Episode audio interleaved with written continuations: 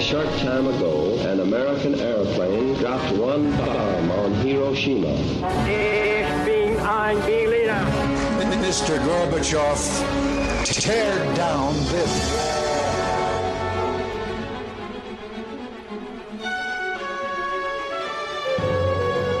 The American people, I think, is good people. They are. They have not to charge with the guilty of all the lies.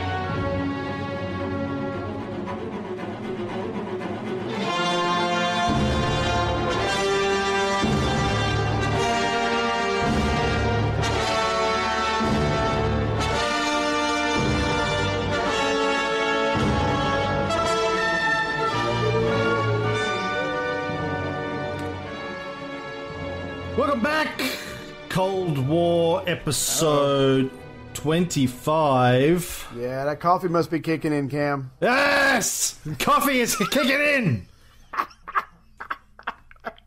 Coffee and sausage.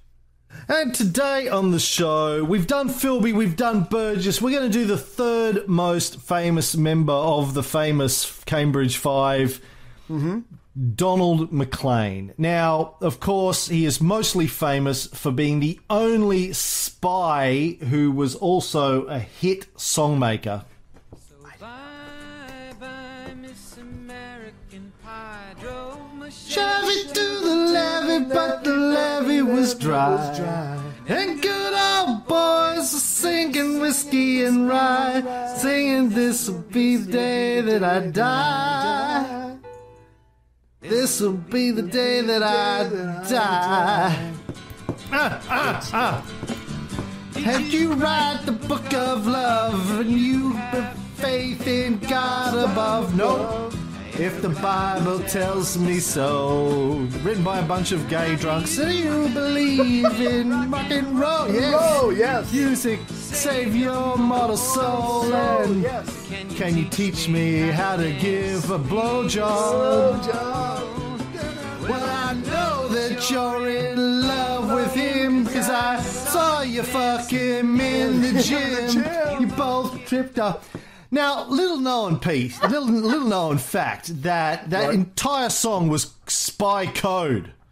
I did not know that. All Brilliant. spy code. Brilliant. I mean, if you're a communist spy, what better Yeah. thing to do than to write a song about being an all-American Buddy Holly boy and uh, get it into the number number one position on the charts. Number one song in the US for four weeks in 1972. Not many communist spy Marxist can claim that. So that was Don But he did it. Yeah. He did it. Good on you. Uh, supposedly, if you don't know, that song was inspired by the death of Buddy Holly. Uh, But then, when asked, when when Don McLean, the actual songwriter, was asked what American Pie meant, he said, "It means I don't have, I don't ever have to work again if I don't want to." Ah. Huh. Because he? Because he made so much money. Yeah, and he was a communist. Yeah, that's right. Oh, yeah, okay, yeah, yeah. Uh, Don McLean, our spy, was uh, another blue blood Englishman, the son of Sir Donald McLean, a prominent Liberal Party position. And like our other guys, he became a member of the Communist Party and at Cambridge and was recruited in 1934. And yet, and keep in mind that he was born on May 25th, 1913. The May 25th part will come back uh, to be some, of some significance near the end of his story. So yeah, so he's going to be one of these guys, and he's recruited by Theodore Teddy. How do you pronounce it? Malay, Malay. I don't know how to say it, but yeah, this guy got around, and he was instructed to give up his political activity you know, lie low, quit all this communism, communism, communism stuff, and join the diplomatic service so you can one day be in a position to help us fight the cause, which obviously at that point was uh, Nazi Germany. Yeah, this Teddy Maly, who recruited him to work for the NKVD, uh, interesting character in his own right. He was a former Roman Catholic priest born in Hungary who apparently said he lost his faith during World War One on the battlefield. I could see that. So much for the old saying that there are no atheists in foxholes. He was a Roman Catholic priest who lost his faith in a foxhole. Apparently, I read uh, some quotes from him. He said he looked around at the death of all these young men and he said, you know what? Fuck you, God, if you do exist. Exa- there's- exactly. If this is what you're going to let happen, yeah. Yeah, fuck you. Um, now, Teddy Maly himself ended up, uh, as did many of these guys that recruited these spies, as a victim of Stalin's purges just a few Whoops. years later. Yeah, yeah, he's going to disappear one day. But uh, I just wanted to mention that. So, so he's told to go into the diplomatic service, and as you can imagine, there's a very serious test you have to take. I think he spends what a year prepping for the civil service examinations. But again, McLean, like Philby, like Burgess, yes, he's a blue blood. He comes from the right uh, background and the right family and the, all that stuff. But he is a rather intelligent person, and he uh, passes it. He passes the um, excuse me the excuse me, the civil service examination with first class honors. So here's another guy who's motivated, who is eventually going to reject being given money by the Soviets, and he's a very intelligent person who is going to believe in this cause, embrace this cause, and do all he can to get information to Moscow because he thinks he's helping preserve world peace or something like that. Mm. Now, you mentioned that he joined the civil service when he got out of Cambridge. Interesting note one of the people on the board that interviewed him for the position was Lady Violet Bonham Carter,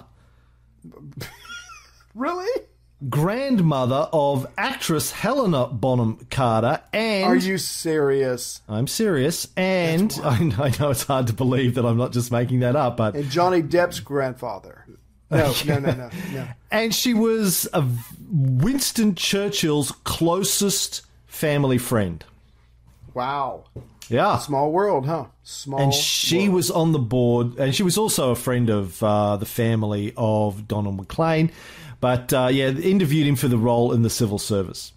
Is she the one that asked him about did he still favor communism, or was that probably? I'm guessing someone else on the board. Yeah, I think there was somebody on the board, and he was like, "Oh no, no, I did, but no, not anymore." no, I've got his actual quote. He Yeah. says, "Well, at Cambridge, I was initially favorable to it, but I am little by little getting disenchanted with it." Now, Yeah. let me just stop you right there. Hmm. I'm about to put you in the civil service and you're a communist and you're saying, well, yeah, but it's kind of fading on me now. I don't know. And that's still good enough to get in the fucking service? Well, I think it's more believable than if you said, "Oh no, no, I'm totally dead against it. Now I've done a complete backflip in the last three years." I think Yes, it's more, but- more more believable to say, "Yeah, you know, I'm kind of, I'm kind of, you know, Yeah. drifting away. You know, it doesn't was really young get me whatever. hard anymore." But, yeah, but wouldn't it just be safer to go? You know, because I can imagine what the Americans would have done. Look, because there's a one percent chance we can't take a chance on you. Thank you very much for applying and taking this test and spending a year of your life studying, but no, thank you. I mean, so again, probably because of his background, probably because of he comes from Cambridge. That's good enough for them, and he's allowed to enter into the civil service. yeah, and yeah, they they were probably relatively hard up finding good people. Yeah, to, to, to get to do this work. I mean, uh, so what are we, 35? The war's not on yet, but still, I mean, Right. finding good, smart people is always hard. That's important. It's, a, it's no Yeah. matter what you're doing, finding. I mean, you know, I had to give up my search, and I went with you for a co-host Yeah, for these you for shows. But it's, yeah, it, it's hard to find smart, hard-working people. Trust me. Yeah, see, and again, we were I've talking had- about this before we. I'm sorry. Yeah, no, go on. you going to say something about Markham? Yeah, yeah. Should I just let that go? no, Okay. I was going to say it too. Oh, you you go ahead. You go ahead and tell. the No, story. no, you tell the story. It's funny coming from Okay. you. Well, again, and I'm I'm going to try to be modest, but that's not really my thing. Um, when Markham says to, to Cameron, "Hey, you're doing really well. Let me let me come on your show. Let me do something for you. Let me write a forward for your book or whatever." I mean, Cam's response is, "Look, I've already got an older guy who doesn't want to do any work, who I have to carry all the way. Thank you. That position has been filled, and may I say, quite admirably. I've got yeah. Ray. yeah, yeah. Yeah, yeah. And, you know, Markham never let me play with his balls. And let's be face it, he's a bit older. a bit too old for that. Well, now, the too. first time I was sleeping, the second time I really enjoyed it. But let's let's get past that in August of 1935, if I may. I hope I'm not Yeah. jumping ahead of you. No, that's fine. Um, so so McLean so McLean gets uh, he's you know takes the examination and he's admitted into the foreign office even though he's getting starting to get wishy washy on communism. Uh, he's in the, he, he goes into the foreign office and he's assigned to the Western Department of the Foreign Office that deals with Netherlands, Spain, Portugal, Switzerland, and the League of Nations. So here's a guy who may, may not really be a communist, but he, he's suddenly working for these departments. And of course, he's getting access to everything that runs through there that he can get his hands on. And as we said before, you take out your camera at the end of the day, click, click, put it in a box, give it to your handler. Right away, he is able to give them very valuable information coming from this important part of the Foreign Office. I read that over the next few years, 45 boxes of documents he photographed and sent to Moscow. Yeah, and not only that, but um, he's also given work in the non-intervention committee that's set up to watch the um, the activities of Germany, Italy, and the USSR and their involvement uh, in the Spanish Civil War and what they were doing and who can be trusted and are they fighting for the right side. And again, all that information is getting to Stalin, which is even more important than some of the other stuff because he's involved in the Spanish Civil War, so he's able to read their letters from day one just from this guy alone. So again, he's sending them a prodigious amount of uh, documents, you know, from from the Foreign Office. And still, Damn. the, the guy that recruited him gets killed in one of Stalin's purges. You know, you would well, think well, recruiting he goes to holiday. He goes to holiday in Russia and is never seen again. We don't know. Maybe he retired. Maybe he's working in a publishing house like the spies. Yeah. You would think that recruiting the most successful spies in all of history Yes. would earn Yes. you a retirement. The spies Blowjob themselves from got Stalin. I'm sorry. I want to blow. I want a blowjob from Stalin. I, got the oh, Cambridge Oh, you- Five. You just like Get the way down. you like the way his mustache just tickles the tip when it goes in and Hey, out. we all have our preferences, but I'm sorry. I'd be like, not only do I insist that you not shoot me in a judge me. gulag, Don't judge me. Don't judge me, blow me, Stalin. Okay, I got you the Cambridge Five. I'm sorry. Please get on with your academic seriousness. But I want a blowjob from Stalin. Oh, you should put that on a coffee mug. I want a blowjob from Stalin. Kill me, kill me. I got you the Cambridge Five. Blow me, Stalin. There it is, right there. From uh, contributions to the success of Soviet spying, you get a blowjob from Stalin. He probably got it, but then he got killed, so it Yeah, kind of took the sting away. Stalin had this. out. Stalin just felt so guilty the next day when he had to do the walk of shame. He had the guy killed. Oh, I just Anyway, so he's going to get a new handler. He's got to get Yeah. a new one because the other one's retired permanently. yeah retired permanently. Um, so in 1938, he gets promoted by the Brits to a post as third secretary at Her Majesty's embassy in Paris, or His Majesty's probably, seeing as there was a king at the time. Yeah. Yeah, and it's yeah, and that's a promotion. So he goes from the foreign office, and it's kind of hard to tell. But when you go up and you're the third secretary, that is a definite promotion. He's in Paris, and again, a lot of diplomatic cables are going through the British embassy, and you again, clickety click click. All these copies of everything are are on their way to Moscow. Well, yeah, particularly he is here in Paris uh, in the lead up to the war. So all of the negotiations between the British, the French, and the Germans, including obviously the appeasement stuff, etc., etc., right up t- uh, to the war, uh, he is he has access to, and he gives all of that to Stalin. And and I would just want to mention two other things real quick. His his nickname was known as Fancy Pants McLean McLean because he obviously was uh, from a certain background and he made friends with all the higher ups. One, if you can do that, good for you because you get to hang out with them and go to their country homes. But again, he's establishing contacts. They start talking. They treat him like one of their own. He learns even more things than what just comes in the the uh, the messages. And again, uh, all that is going back to uh, back to Moscow. If I could just mention the whole. Um, the whole uh, Finland War when Soviet Union attacks Finland. So the war has started, and Stalin is going to take advantage of the fact that Germany is- preoccupied, and he's going to invade Finland. Now, this is November of 1939, and even though the Soviet Russians have three times the soldiers that Finland does. They have 30 times uh, the number of planes that Finland does, and they have 100 times more tanks than Finland does.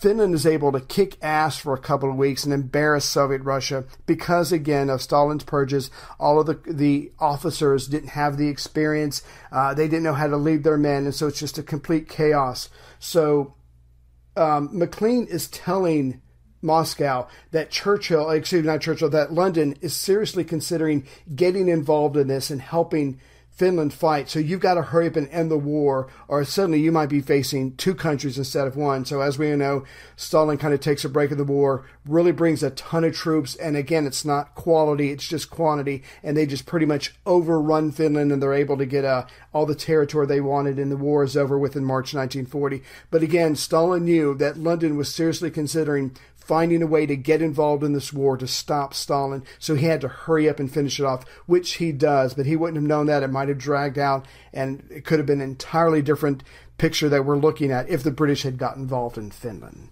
Yeah. So in 1939, he meets a young American woman. Aw. I know how that goes. Her name was Melinda Marling. And uh, they were married the following year.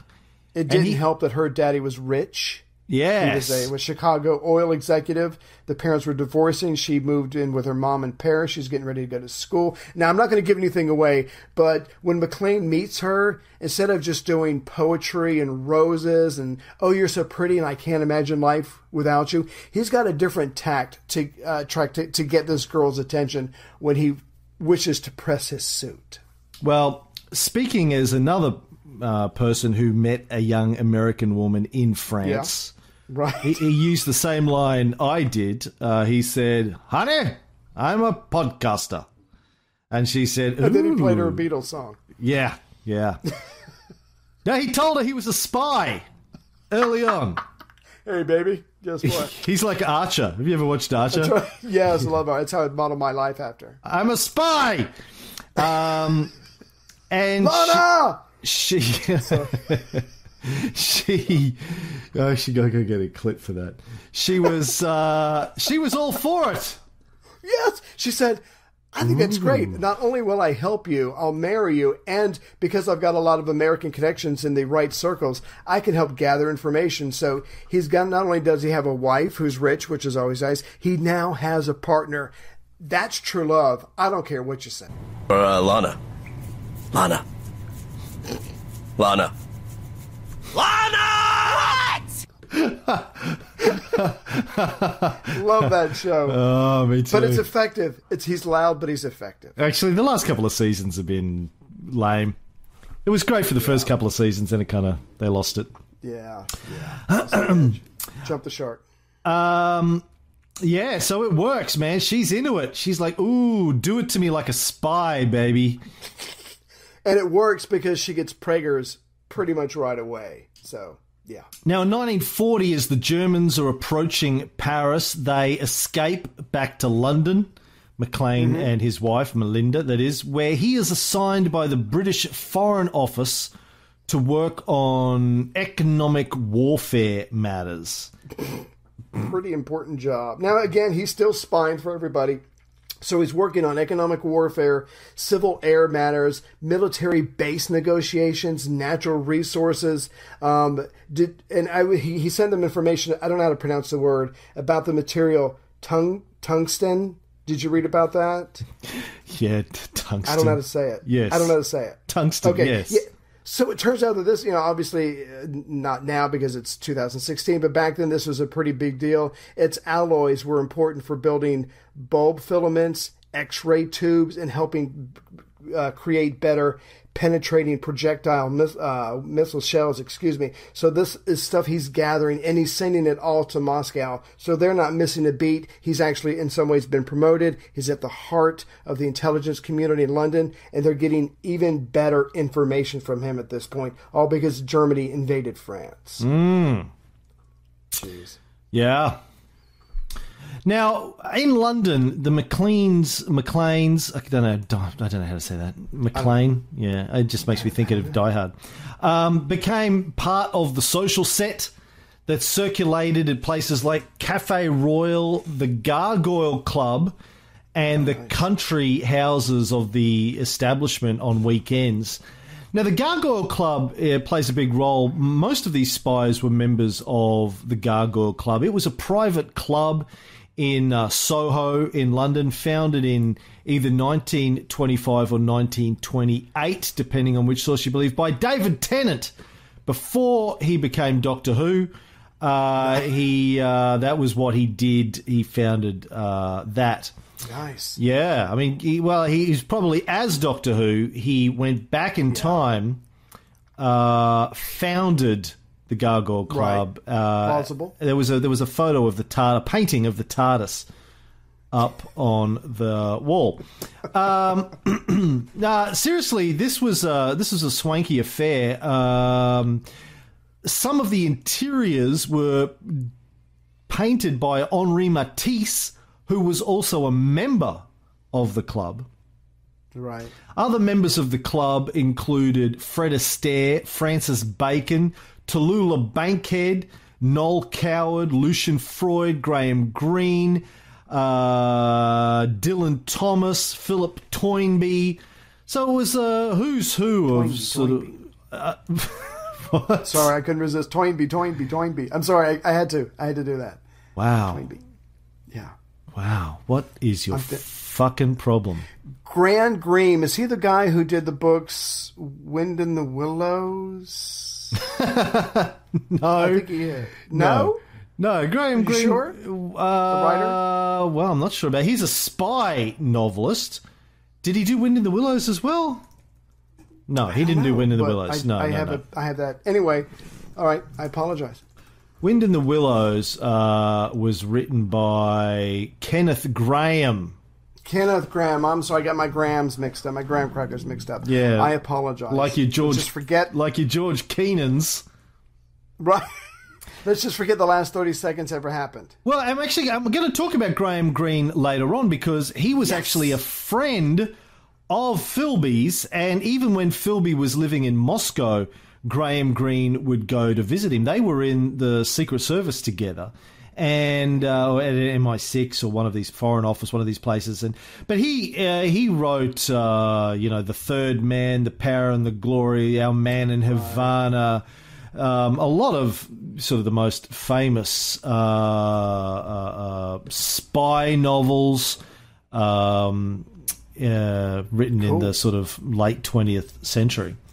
Very, very, very Not famous. Wind novel. in the Willows. But yeah, that not clear. that. He always wished he'd written that. He uh, used to Hell say yeah, it was awesome. Toad of Toad Hall. If, A if toad, only. always a toad. Yeah, he wrote The Quiet American and The Third Man that, you know, Orson Welles uh, starred in the film version. But he always said, if only I'd written Toad of Toad Hall, my life would be complete. Well, I'm glad we had the Cold, Cold War just so he could write novels and get rich. I'm glad we could do that for him so he could have a career. Yeah, You're welcome. Yeah, yeah, we made his we made his reputation.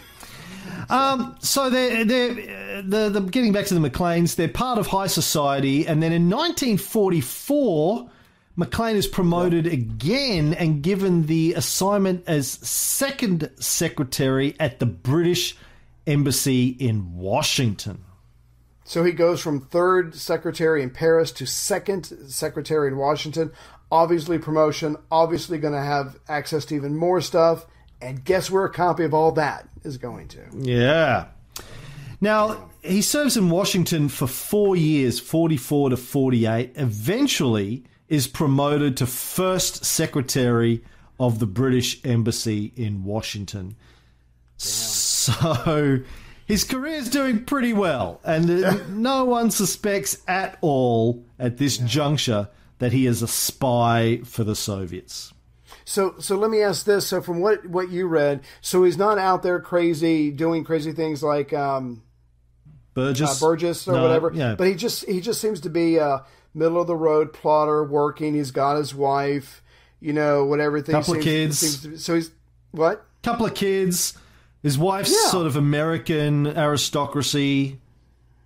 Oh, and their first, I think it's their first child dies at some point. So they probably got this, and I'm not trying to be cruel, but they, you get the sympathy vote for that. So no, so he's like the last guy that you would look at. But because he's now the first secretary in the British embassy, he has access to things like uh, the combined policy between the United States and Britain of uh, atomic energy energy matter. Shit, I can't talk. Atomic energy matters. So again, he's not giving the Soviet Russians technical data because, to be honest with you, he doesn't have that information. But rest assured, uh, they are getting that information from other people, which I'm sure we'll cover at some point. But he's able to give them information about the combined U.S.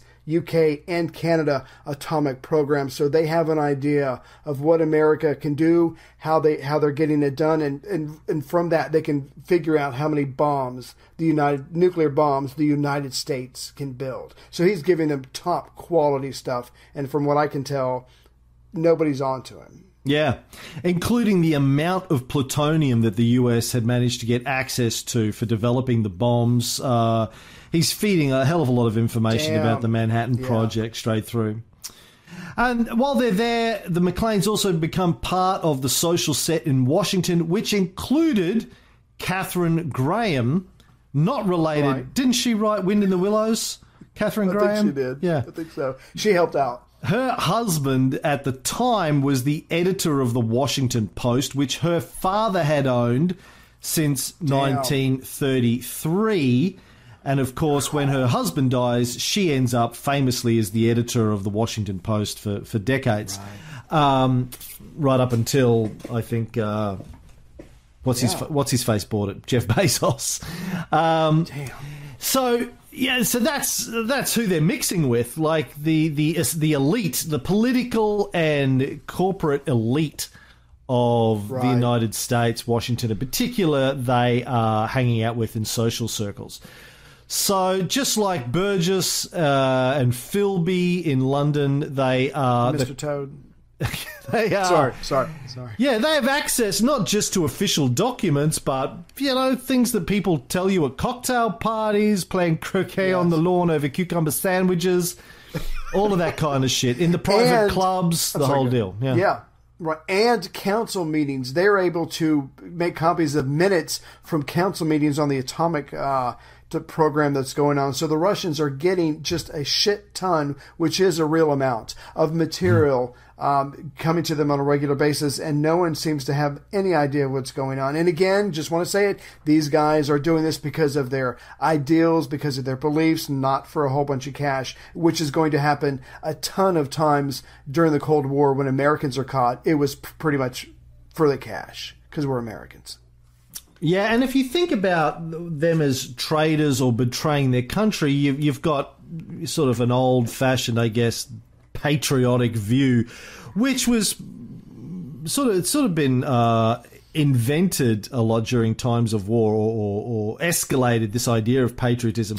But as we'll see these guys, they believed that the British Empire was in decline and that the Soviet Empire was rising and it was socialism and it was the future of the world. They were making bets on what they thought was going to be the best direction for the planet, for the species, not only in defeating the fascists, Right. but long term, they believed that socialism was a better path forwards than capitalism, and uh, so they weren't thinking they they didn't see themselves as traitors. They saw themselves as people fighting for a new world, building a new and better world. Right. Anyway, we'll and, get and the that other later. part. Of, I'm sorry. There you I apologize. And the other part of that, as we're going to see, this is going to happen time and time Drink. again uh, throughout the Cold War. What? Joe? Yeah. Drink. The Ray Um, apology drinking game. Everyone drink a shot. it's back. It's back, everybody, and I'm, I apologize for that too. Uh, a lot of these people really thought they were preventing war. Let me give the Soviet Union information to keep up with the Americans or to know what the Americans are going on or whatever. So they, a lot of them really did think they were stopping a war that would pretty much destroy the world as we know it. So again, they had their own ideas, whether they were right or wrong is not the point. They had their own hardcore beliefs for what they were doing. Yeah. So in 1948, Don McLean is appointed to the role of the head of Chancery at the British Embassy in Cairo. Do you know what a chancery? Another promotion. Do you know what a chancery is, Ray? Uh, that that's not their embassy. Uh, what is it? I don't know. Oh, yeah, a chancery is a type of building that houses a diplomatic mission or an embassy. Gotcha, I, I had to look it up. I didn't know what it was.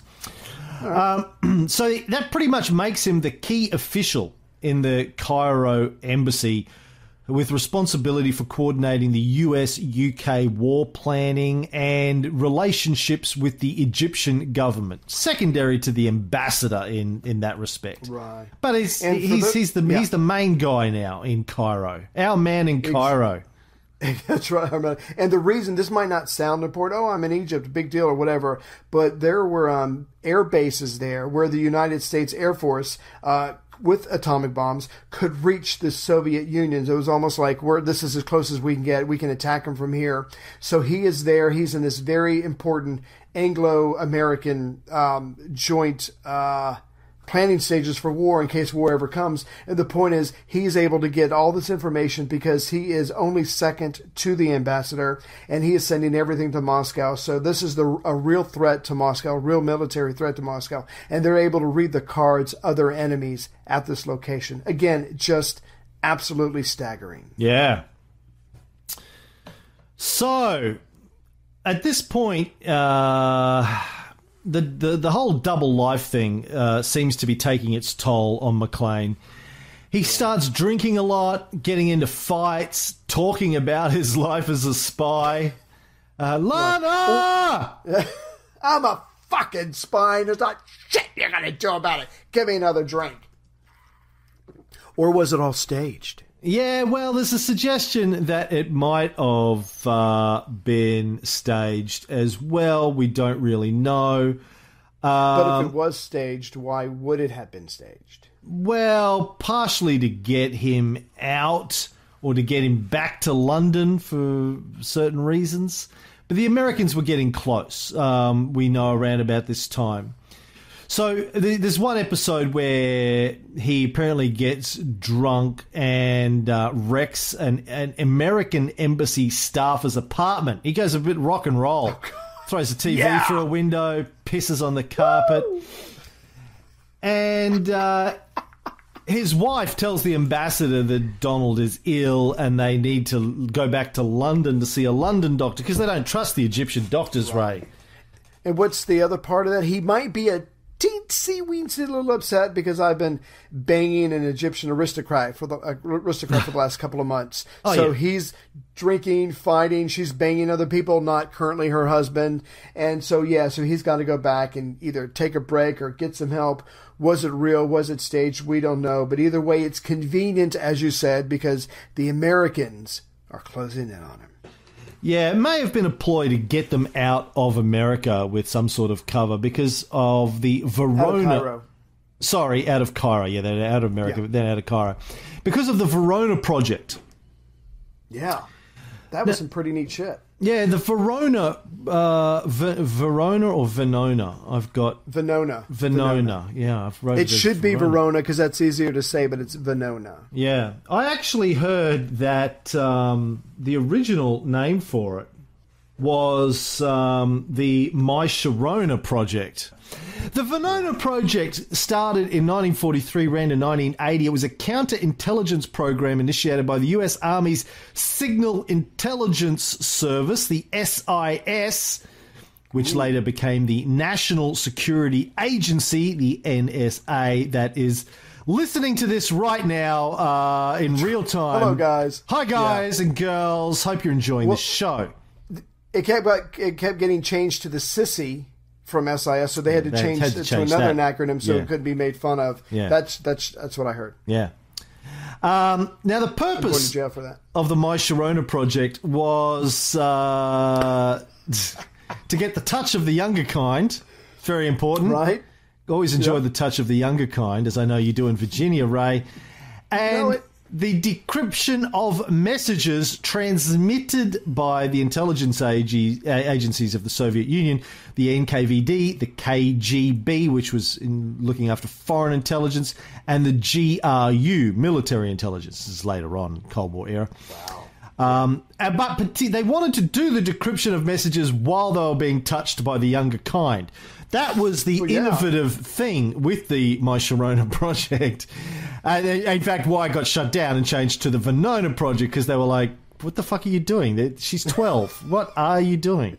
That's Well, it's okay if she's your cousin, but that's Yeah. the American version. Yeah. I don't want to get into that. Now, it ran for 37 years, and uh, apparently during that time they decrypted and translated approximately 3,000 messages from Russian to English. And uh, some of those uh, were what gave the Cambridge Five away. They started to find messages about the Manhattan Project. Uh, and that's what got them close to Maclean and Bur- then Burgess. Um, now, it remained secret, the Venona project, for 15 years after it ended.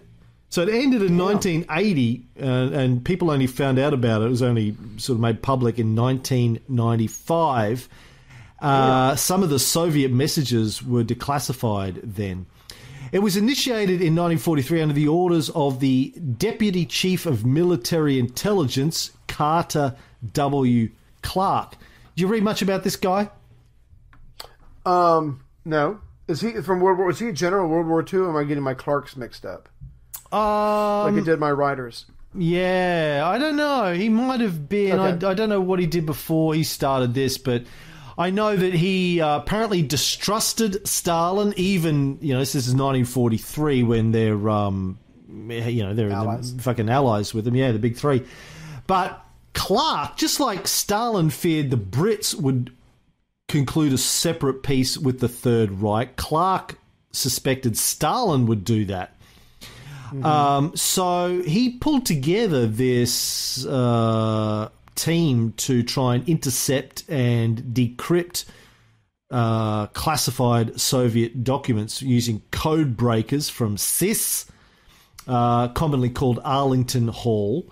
And uh, it was so secret, his, his whole operation of intercepting and declassifying these uh, you know diplomatic communications that mm-hmm. even Roosevelt and later Truman didn't know it existed. Damn. And you can't lie about something if you don't know it exists. So makes me wonder what's being kept secret from presidents today. Shit ton. That's a real thing too. You told me earlier, shit ton. Yeah, So- yeah, no, I'm sure that. I, I mean, because if I was elected president, the first thing I'd walk in. Okay, first of all, I want to know who killed Kennedy, where's his brain, and then aliens, and then tell me all the other shit that you guys are doing without my permission or without someone's permission, and you're not telling us, and we're paying for. I would clean house, but that that's just me. Or do you think the first thing that happens when you're president is they say uh, there are things you don't need to know, Mr. President? Let's just uh, here's the you know there's a whole bunch of stuff in the you don't need to know this file.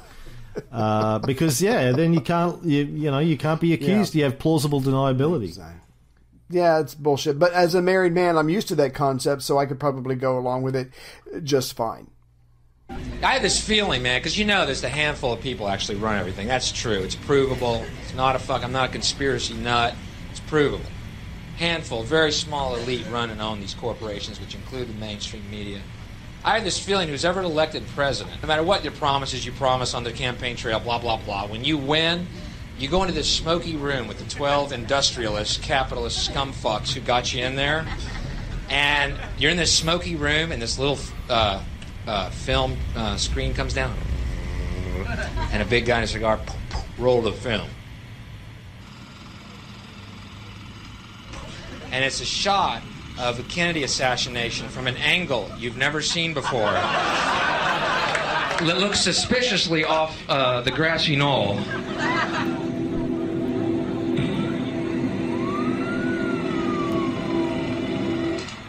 And then the film, the screen goes up and the lights come up and they go to the new president.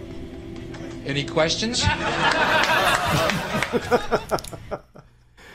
Oh, it cut off. He finishes Damn. by he finishes off by saying, "What's my agenda? Any questions? What's my agenda?" yeah. Yes. Now I've read books on both sides. I've read I don't know how many books on that because I was into that for a while. I still have no fucking idea what happened with the Kennedy. You got, you got any ideas about Kennedy? My favorite theory is that the hit was done by uh, a combination of the CIA and the mob working together. Probably, you know, rogue elements of the CIA that were Right. at that time closely associated with the mob. Um, I think uh, J. Edgar Hoover knew it was going to happen beforehand. I think he told LBJ beforehand. I think it went down in Dallas, Texas for a reason. Uh, yeah, I, I think it was uh, CIA and, and the mob, and it was it was payback for the fact that the mob uh, had helped get Kennedy elected using their influence with the Teamsters. Um, partially because he promised he would get Castro out of Cuba so the mob could get their casinos back.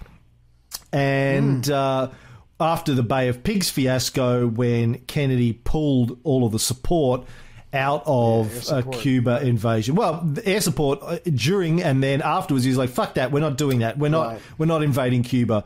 Um, that they were that, and he was also trying to. He was so pissy about how badly planned it was that he was going to curb the CIA's activities.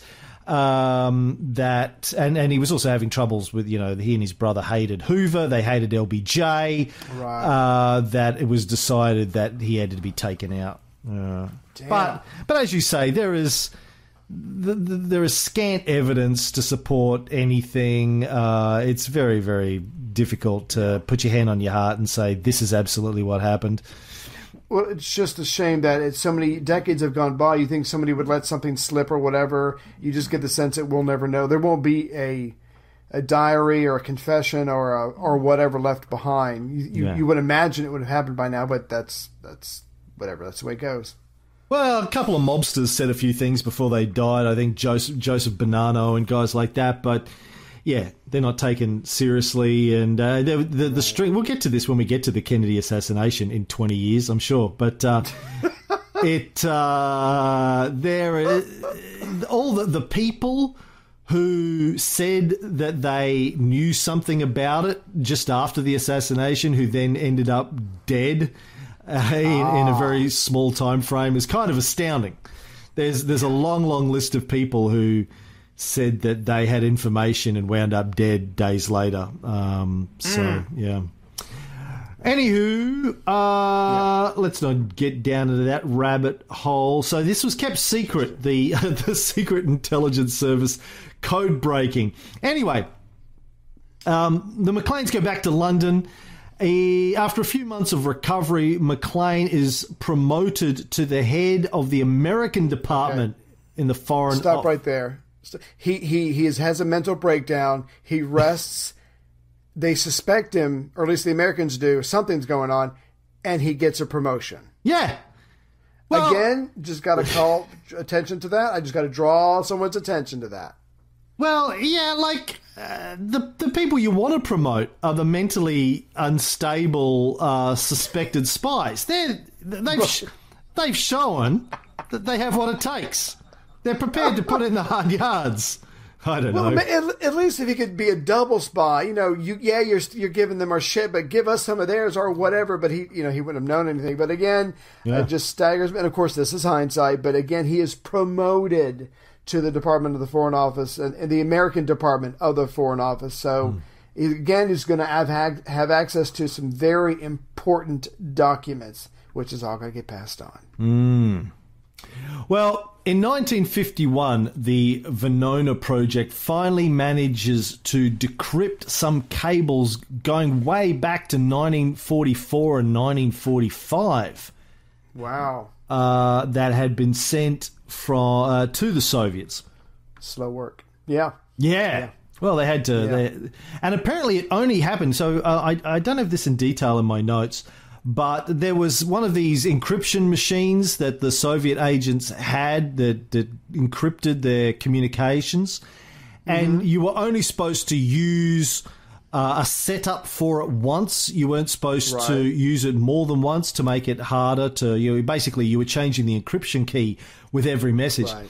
Apparently, some someone fucked up, got lazy, used Got the same lazy, encryption yeah. key two or three times, and that you know massively increases the data set that the code breakers have to work from to look for pattern recognition, and uh, that's what brought them down. Just laziness on behalf of some you know some Soviet agent somewhere.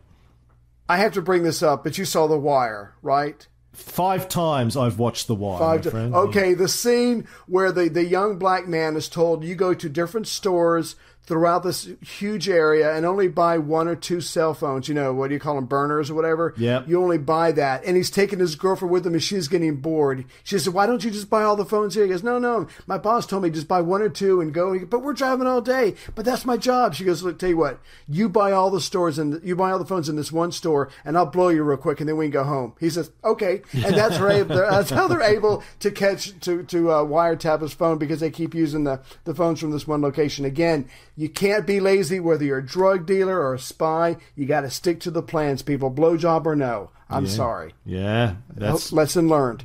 Lesson learned. so. a bit of life advice from Ray. Forget what I said about the Stalin blowjob. Stick to the basics, people, if you don't want to get caught. One of the messages that they decrypt mentioned that an agent referred to as Homer was heading to New York where his wife was living with her mother awaiting the birth of a child. Ah, that was enough to nail him, I guess. Go, go, go, go, go, go, go, go, go, go, go. Go, go, go, go, go, go, go, go, go, go, go, go, go, Mom, go, go, go, go, go, go, go, go. Yes, it I was. wish A, somebody would pay me to go, no, you know, and get paid $20 million an episode, uh, $20,000 an episode. But anyway. now, uh, this led them to suspect Maclean because his wife uh, had was living had gone to live with their her mother in New York when she was awaiting the birth of her child. So put him on a list. Uh, one of several suspects. Uh, it wasn't the only one, but he was one of a small handful. But fortunately, Kim Philby was also in Washington at the time, serving as Britain's liaison with the CIA, FBI, and NSA or SIS. He saw the Venona material. Why did the Americans share that one particular? Look, We think there's a British spy. Why would you give that to the British? but again, that's that's me, Mister Hindsight. well, Whatever. you know, it, it's not as bad as the Brits finding out from a Russian defector that there was a spy amongst their ranks and sending Philby to go and interview him to find out who it was. Not their proudest moment. Anyway, I'm, I'm Americans were like- Continue. Philby, hey Philby, apparently one of you Brits is a spy for the Don't tell anybody. Yeah, any idea who it then- might be? no, I, I can't really say that I do. Yeah, and, and, like there couldn't be more than one spy. Dumbasses. Yeah, yeah. So Philby sees this mention of Homer, f- recognizes that it's Maclean, and uh, he goes to see Burgess. And he and Burgess decide that Burgess will travel to London to warn Maclean in person because they can't risk uh, telephones at this stage, particularly if Maclean is under suspicion. Right. Um, But also because Burgess is uh, going to be associated with this as well, apparently.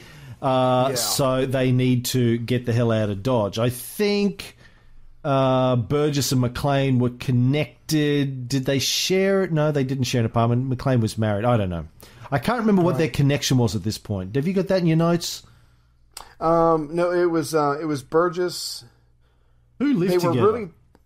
Oh God, Burgess and Maclean were really tight in Cambridge.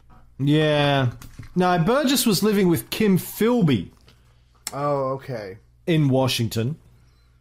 Um, apparently, he wasn't under direct suspicion at the time, as he himself said in that audio clip we played at the last show. But um, yeah, he, he decided to get out of Dodge anyway. Not really sure why. There are some sources that suggest that he maybe he thought he'd be able to return to England afterwards because he was just going to get Maclean there safely and would be able to come back. Um, maybe he, they didn't trust Maclean because he had had these breakdowns and they thought he might, uh, well, not defect, but confess um, rather than leave his family behind. Um, so, yeah, Burgess went with him anyway, but then obviously couldn't come back. Right. Yeah. So so uh, Maclean, Maclean, whatever. He jumps on a train from the Foreign Office. Uh, he uh, goes to his house in Kent, where his wife is waiting for him. It just happens to be his 38th birthday, May 25th, 19, uh, 1951. Burgess comes there. They celebrate his birthday as you do, but they pretty much know that they have to leave the country. And again, Here's the part that Ray, the American or family man, doesn't get. Uh, Maclean kisses his wife and children goodbye. I guess Melinda knows what's going to go on. And as you said in the other the other episode, they jump into Burgess's car. They head to a train station. They take they go to to Southampton, get on a ferry, go to France, and disappear because obviously they've been taught spycraft. But he left his family behind. I don't know if he was thinking it's too much of a risk, or maybe I can get you later, or whatever. But the point is, and you you said this on the other show, it's not like they get over there and they and they get into the Soviet Union. They go, ah, we made it. You can't touch us. They literally disappear from the face of the earth, and no one, as far as what the people in London have any idea of where they're at for the next five years. Yeah. It was five years before Khrushchev. Of course, Stalin died in uh, 53, so a couple of years later. yeah. Five years before Khrushchev, who, who's premier of the Soviet Union after Stalin, even admits that they are in the Soviet Union. But you've got to think if Maclean is on a short list of possible suspects and then he disappears, Yeah. it's a tip off. It's a pretty, pretty big, Pretty diff- big tip tip off. But his wife, who he left behind, Melinda, uh, played it uh, so well. So Ah. she rings his office the following Monday and says, uh, "Have you seen my husband?" and they're like, uh, "What?" And she goes, "Oh, I just he, I haven't seen him for uh, all day. I thought he might be at work. Uh, do you know where he is?" And they're like, "No." And she's like, "Oh, well, he's just he's maybe he's just gone fishing. I don't know." Or midlife crisis, got a convertible, a young girl. So But she, she got on the front foot and feigned total ignorance, which means MI5 put off interviewing her for nearly a week. The house wasn't searched. Uh, so she was able to clean up any evidence of his plans, where he'd gone. And she, she was also heavily pregnant at the time. She gave Yes. birth to their third child, a daughter, three weeks after he left. Imagine leaving your wife who is No. due to give birth. That's bullshit. Well, come on. take- um, what, that or life in prison? Or, Or execution? take, take it with you. I don't know, but that's just me, the family man. That's just me. I Well, yeah, I mean, she did. She and her children did join him in Moscow a year later. They probably she couldn't travel. She was due to give birth in three weeks. Man, you can't. You can't travel under those circumstances. So I, I think it, that was the uh, defining uh, would have been the defining issue is how close she was to give birth. right. But um, two months before his defection in the United States, Julius and Ethel Rosenberg had been executed for spying. Damn. So, So that was their warning. yeah, and we will talk about the Rosenbergs, I guess, at some stage. Um, so they had been executed. So you know they were fairly well aware of what the risks were, and her risk is just being a collaborator to with her husband. So she was at risk as well. Anyway, uh, so in 51, Burgess and Maclean go to Moscow. In 52, she follows Uh, Kim Philby ends up there a decade or so later, and then he and Melinda Maclean become lovers in 1964 Dun dun dun. during a ski trip. a non-sexual Vegas reference. I don't think we've done that yet. No, I didn't know that was since possible. we got back. Yeah. Yeah, no, um, you and I, we weren't completely bowled over, I think, by the Beatles show, uh, but the music, it was just ass kicking. It was just nice to hear all that. Some of it was pretty freaking awesome or whatever, but uh, it was just nice to hear the Beatles being blasted and a whole bunch of people having fun. So when we went to the show, it was absolutely, uh, you know, had a great time. Yeah, it was great. Yeah. Um, so, uh, yeah, she and Philby uh, get it on while Eleanor Philby is on a visit to the United States. Maclean found out, Don Maclean, uh, he and Philby obviously had a major falling out over that. Um, you know, you got to have code among spies. That's what I always say. Yeah. I mean, I hit on Chrissy in Vegas, but I asked your permission first. You went, sure, you ain't got a chance, but you go right ahead, buddy. Yeah. Float your boat. Yeah. So I appreciate that, Camp. I appreciate it. Look, you know, mi casa su casa, man. That's what I always say. and by casa, I mean my wife's pussy. Like, you know, what's yours is mine. It's it's understood. We're brothers. You got to share everything. We do. And I tried and shot down, but that's another point. I appreciate the opportunity. She said, "Is, all I want. is it in yet?" And uh, gave up. Yeah, and I'm over here smoking a cigarette. Eleanor Philby found out about the affair uh, after she returned, and she left Moscow for good. yeah. Melinda Maclean moved in with Kim Philby in 1966, but three years later she left him and returned to uh, her husband. No, you don't take her back. I'm sorry. Crossed the line. Stayed with him until 1979 when she left Moscow for good. She returned to the United States to be with her mother and sisters. Forget General Hospital. They should do a soap on just this time in their lives. Oh my God, this is incredible. But she was so she was married to a guy who was a British spy who spied on the Americans and the Brits during World War II and the Cold War, and she just gets to go back to the United States. Um, That sounds bullshit. yeah. She died in New York in 2010 without saying a single word ever to the media. Wow. All 2010. all three of the Maclean children, who uh, I know are big fans and are listening, they uh, married Russians, but uh, left Moscow to live in London and the US. Uh, Don. Maclean himself died in 1983 at the age of 69. Uh, he had had pneumonia the year before, but uh, he would be reported to have died uh, in 83. Yeah. And that is the story of Donald Maclean. Except for I do want to say he did get to end his life. Uh, he had an idea when he was back in Cambridge to teach English in the in the in Russia and the Soviet Union. He did get a chance to do that. He uh, became a specialist for the Russians on economic policy of the West, British foreign affairs. He also taught English, which is something he wanted to originally do before this entire thing got started, and he got drafted, if you will, uh, to be a spy.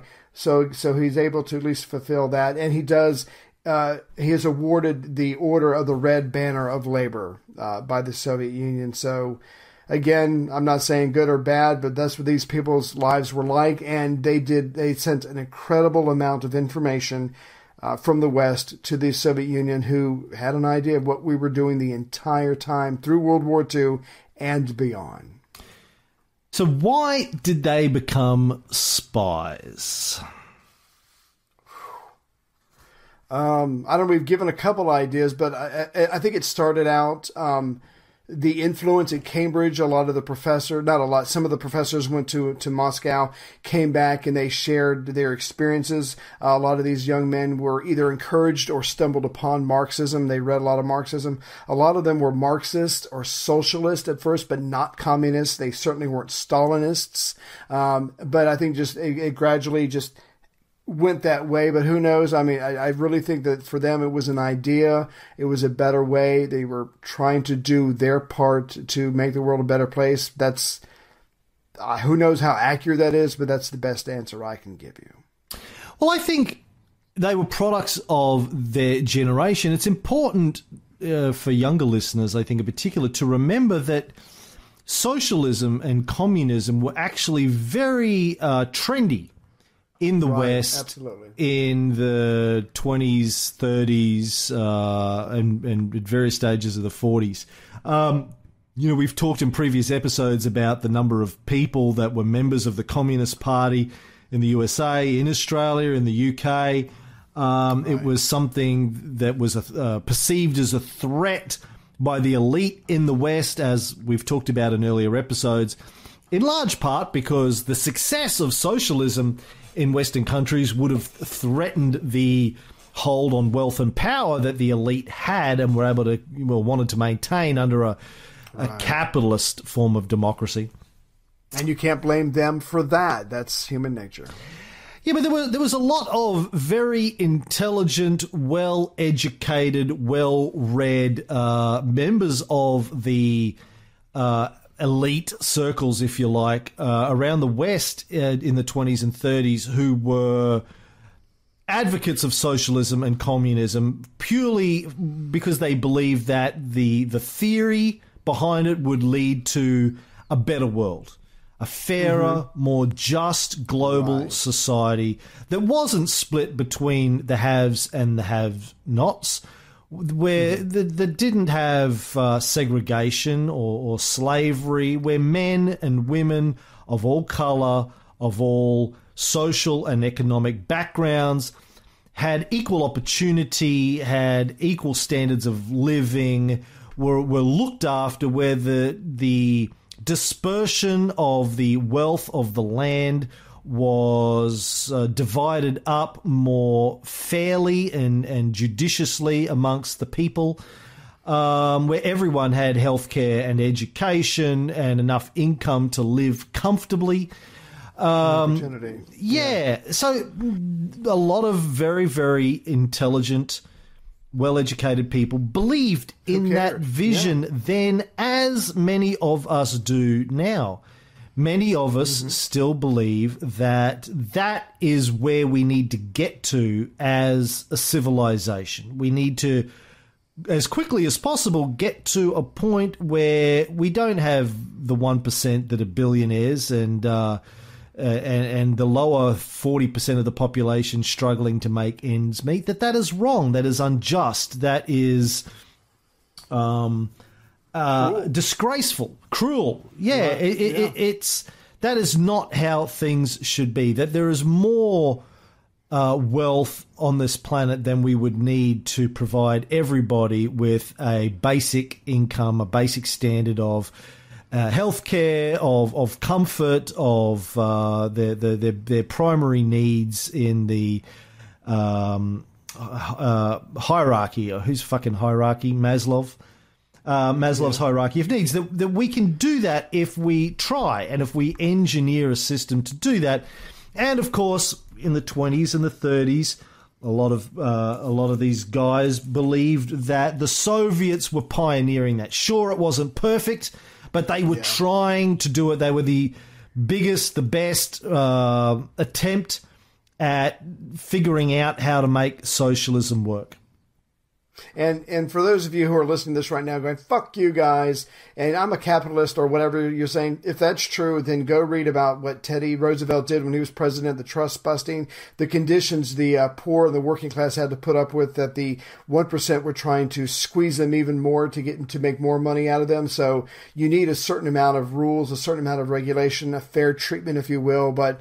Uh, yeah, you can say whatever you want about capitalism, but it certainly has to be watched, maintained, and regulated to some degree because human nature will take us back to where little children are working in factories and losing hands and fingers and working incredibly long hours. So we, we're just trying to find a balance to make it more fair for everybody. That doesn't make anybody evil or, or bad communist or whatever. Just trying to look out for a larger segment of society than the one percenters are.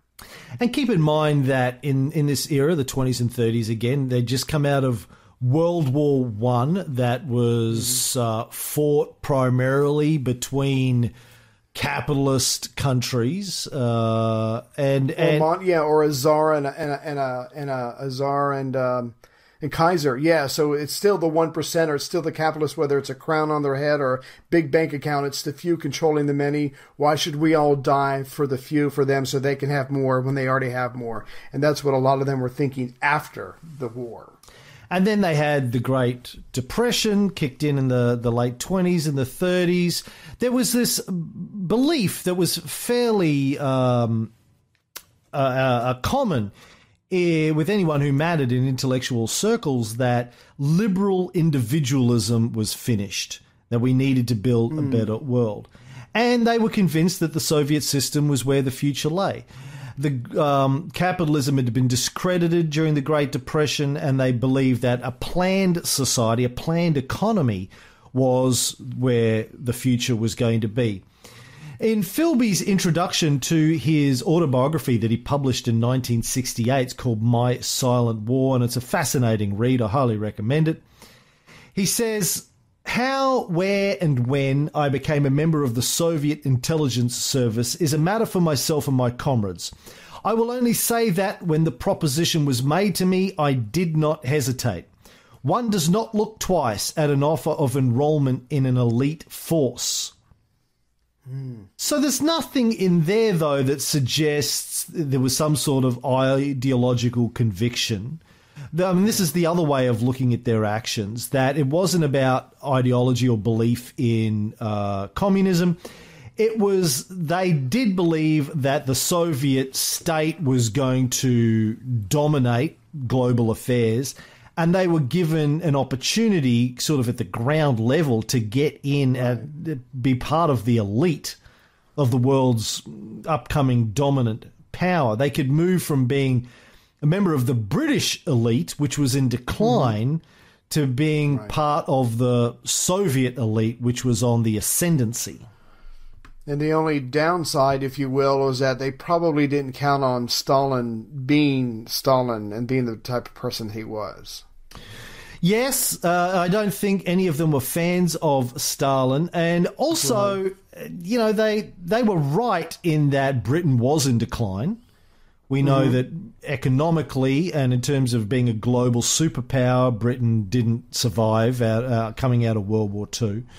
Um, you know, it's doing okay today, but uh, it certainly doesn't hold the position of power that it did in the 19th century. And Um, it was surpassed by the U.S. after World War One. So yeah, their their their time in the sun was quickly coming to an end. And as we've discussed in our economics episodes and our Bretton Woods episode, the development of the A bomb and the development of uh, the Bretton Woods Agreement really, after World War II, put the United States uh, in the front of the world's economy. Made it official. So these guys were right in that Britain was in decline, but they backed the wrong horse. Uh, they should have been spies for the US instead of Russia. Before he died, Philby told Knightley. Now you remember at the beginning of uh, the Philby episode, I mentioned Philip Knightley, uh, Australian journalist who wrote the first book about Philby and was in correspondence with him in the last decades of his life, and actually went to meet him and spent a few weeks with him before he died in Moscow. Philby told Knightley, I couldn't give up politics altogether. I'm too much the political animal. I could whine, as some have, that the cause has betrayed me. Or I could stick it out in the confident faith that the principles of the revolution would outlive the aberrations of individuals, however enormous. So, in that sense, it does sound like he had a fundamental belief in socialism and that he was sticking it out for the long haul, despite the Stalins uh, and the Khrushchevs and uh, you know, the bad turns it, it had taken. He he believed that in the long run it would be successful. Yeah, what are you going to do? You only got so many options. And four months later, after he said that to Knightley, he died just before. This was like just before the collapse of the USSR. Um, According to Knightley, Philby died happy and fulfilled that he had um, done his best to support the Soviet Union. Graham Greene, who we talked about before, uh, the guy who secretly wished he had written Wind in the Willows, um, often confused with Katharine Graham, the editor of the Washington Post. uh, who worked with Philby at MI6 and remained friends with him, even visited him several times in Russia. Greene was working on behalf of MI6 to try to get Philby to redefect Oh my God. back to England. Let it go. Imagine that if they'd been able to get him to redefect, uh, and so he could bring them everything he knew about the Soviets. Graham, I, I think the Soviets were smart enough not to share anything. He he wouldn't have, to me. I don't think he would have brought back a lot. I just I think it was a one way street. But I'm sorry. Go ahead. Greene wrote the foreword to the original publication of Philby's autobiography, and in that he wrote, "He betrayed his country." And Philip Knightley, though, uh, in the reissue, the republication uh, 10 years or so ago of uh, Philby's autobiography, writes in his foreword, Yes, perhaps he did, but who among us has not committed treason to something or someone more important than a country? In Philby's own eyes, he was working for a shape of things to come from which his country would benefit. Yeah, I can see that.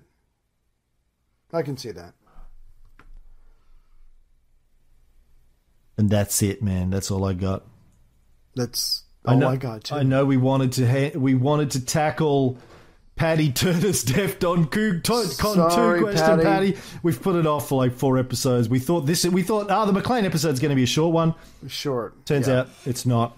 We we haven't forgotten you, Paddy. We will get you. Nope. I, I assume there's no rush. Um, I just want to thank some new heroes. Oh, before I do that, um, a big fan of ours, uh, one of our big supporters, Craig Buddy in Canada, who was like I wrote, I think wrote the first review for our Life of Caesar show on iTunes when we did it. He's been with us from the beginning. His, uh, I saw on Facebook that his father passed away uh, yesterday, and uh, just wanted to give our love and best wishes to Craig. Absolutely. I even there. I shot him a copy of my new book on podcasting last week because he's also a podcaster. He's doing the Pirates Mm-hmm. podcast. History of Pirates. Yeah. Yeah, um, and uh, you know we we we we have um, a lot of love and respect for Craig. So uh, our sincere condolences, buddy. We um, we feel for you. I've lost my dad. I know it's it's a weird thing when you lose as a as a guy when you lose your dad. If you, I don't know if you're the eldest. I was the only son in my family. To know shit, I'm now the patriarch of the clan. That's scary. yeah. Anyway, um, yeah. Our, our condolences, buddy. Craig, buddy. Our buddy. Anyway, I didn't mean to make that funny, but Craig, No, Craig, in there. Craig get it. Um, Yeah. New heroes we want to thank uh, DEFCON 1 heroes Simon Ockwell, Terry Torsten Seb, Adam Collier, Cameron Zilke, who uh, I won't give away his full username, but it's Cameron, not the Cameron. Uh, Gary Luckett, uh, thank you guys for your support. And our new DEFCON 2 subscriber is James Caffin, uh, tattoo artist and painter down Oh, in yeah, I Melbourne, who I've face. That's plugged. pretty cool. Yeah. Yeah. check out James Caffin, C A F F Y N. Google him or look him up on Facebook. Have a look at his tattoos, man. They're fucking masterpieces. If I was allowed to get one, yeah, You'd- could do it. Yeah, what would you get? If you could get a tattoo, what would it be? I, I've always wanted Tweety Bird on my hip, but maybe something more badass now. I don't know. I don't know. I told Chrissy that I would get. Um, I said, you know, I want to get a tattoos of the things, the people most important to me in my life: Napoleon, Caesar, Alexander, Stalin, Castro, Chomsky, There we go. She probably just Maxwell- walked away after the second name and just kept going. Maxwell Smart. Uh, there you go. Well, yeah, I, can, I get that one. I mean, who wouldn't? She said, Vic Mackey. Uh, Um, Archer. I was thinking McNulty, Omar. the real person who wrote The Wind in the Willows. Um, yeah, she was like, so not, not your wife and children. I was like, nah, uh, I, I, I don't need to remember you. I'm around you all the I time. I see you. Yeah. I see you. I'm around you all the time. In fact, sometimes I would think too much. But anyway, I'm, I, That's who I'd but give it I'm, I'm, you know, I, James and I were talking about getting a tattoo. I'm just not a tattoo kind of. I can't imagine. No.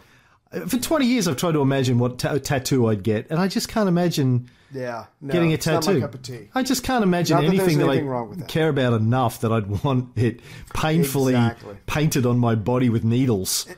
And then later on, it will sag. I mean, who who wants that? So, um, Yeah, well, maybe. Um, a review uh, Heisenberg 31. Best podcasts ever. I've been listening to Rain Cam's podcasts, also known as the Amazing Trilogy, starting in Turkey in 2013, and have listened continuously to The Life of Caesar, and just started listening to the Cold War podcast at the appropriate time of just before going to a communist country, China.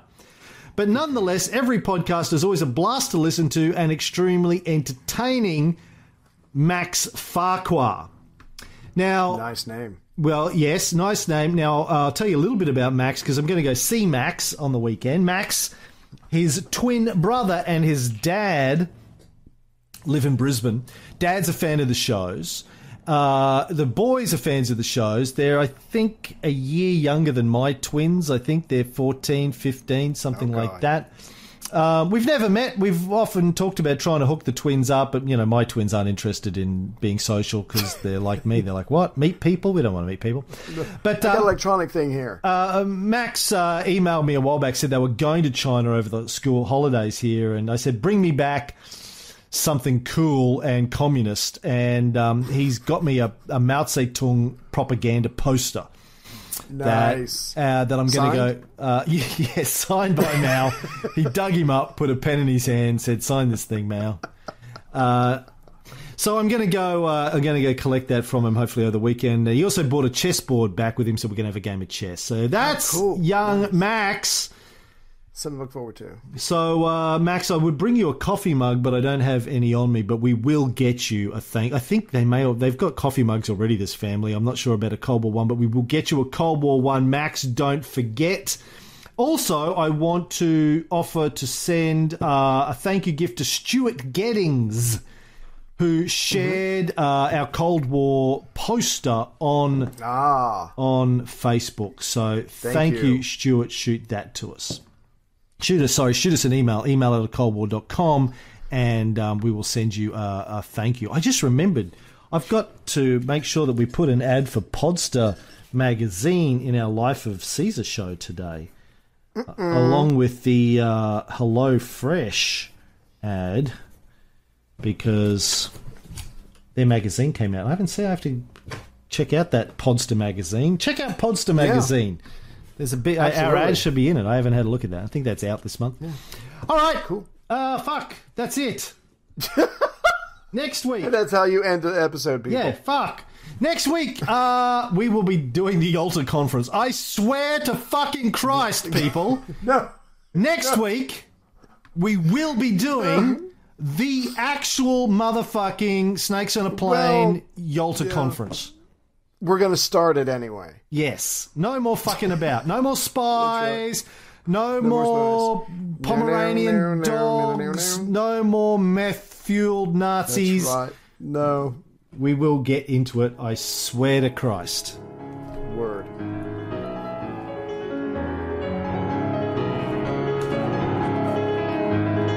An iron curtain has descended across the continent.